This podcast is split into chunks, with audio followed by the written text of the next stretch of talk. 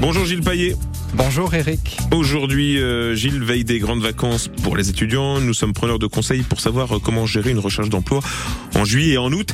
Est-ce qu'il y a des, offres pendant cette période? Est-ce que les recruteurs sont disponibles? Bref, quelle stratégie adopter pendant cette période estivale, Gilles Alors le premier point, c'est que oui, oui, oui, oui, il y a des offres d'emploi qui sont publiées pendant la période estivale et les recruteurs ben, ne partent pas pendant euh, deux mois. Euh, ils sont pas en vacances pendant deux mois. Ça veut dire qu'ils sont joignables, que ce soit les directions de ressources humaines des entreprises ou les cabinets euh, ou les agences de recrutement qui travaillent pour eux. Je vais vous expliquer tout cela en détail.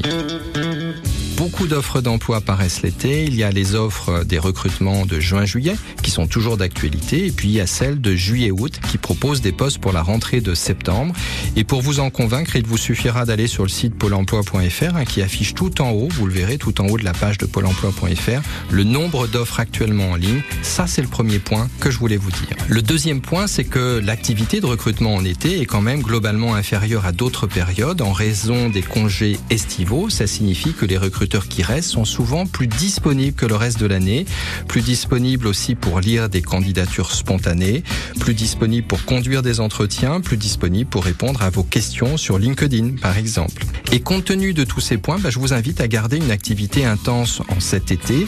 Surveillez bien les offres qui passent, créez des alertes sur pôle emploi.fr pour recevoir euh, dans votre boîte mail uniquement les offres qui pourraient vous intéresser. Faites la même chose sur LinkedIn. Profitez aussi peut-être de cette période pour développer votre réseau. En été, tout le monde est un tout petit peu plus détendu quand même. Ça facilite les échanges. Alors vous voyez l'idée, c'est contre-intuitif, mais l'été est en réalité une super période pour maximiser vos contacts et pour trouver votre prochain job. Les offres sont là, par centaines de milliers. Les recruteurs ne partent pas tous deux mois en vacances, en l'occurrence personne. Bref, prenez des vacances si vous le pouvez, bien sûr.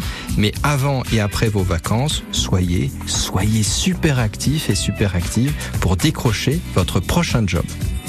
Merci beaucoup pour ces infos. Gilles Paillet, on vous retrouve bien sûr demain, même heure, même lieu. Et puis demain, vous nous donnerez des, conseils pour être plus bienveillant avec son équipe. À demain, Gilles Paillet.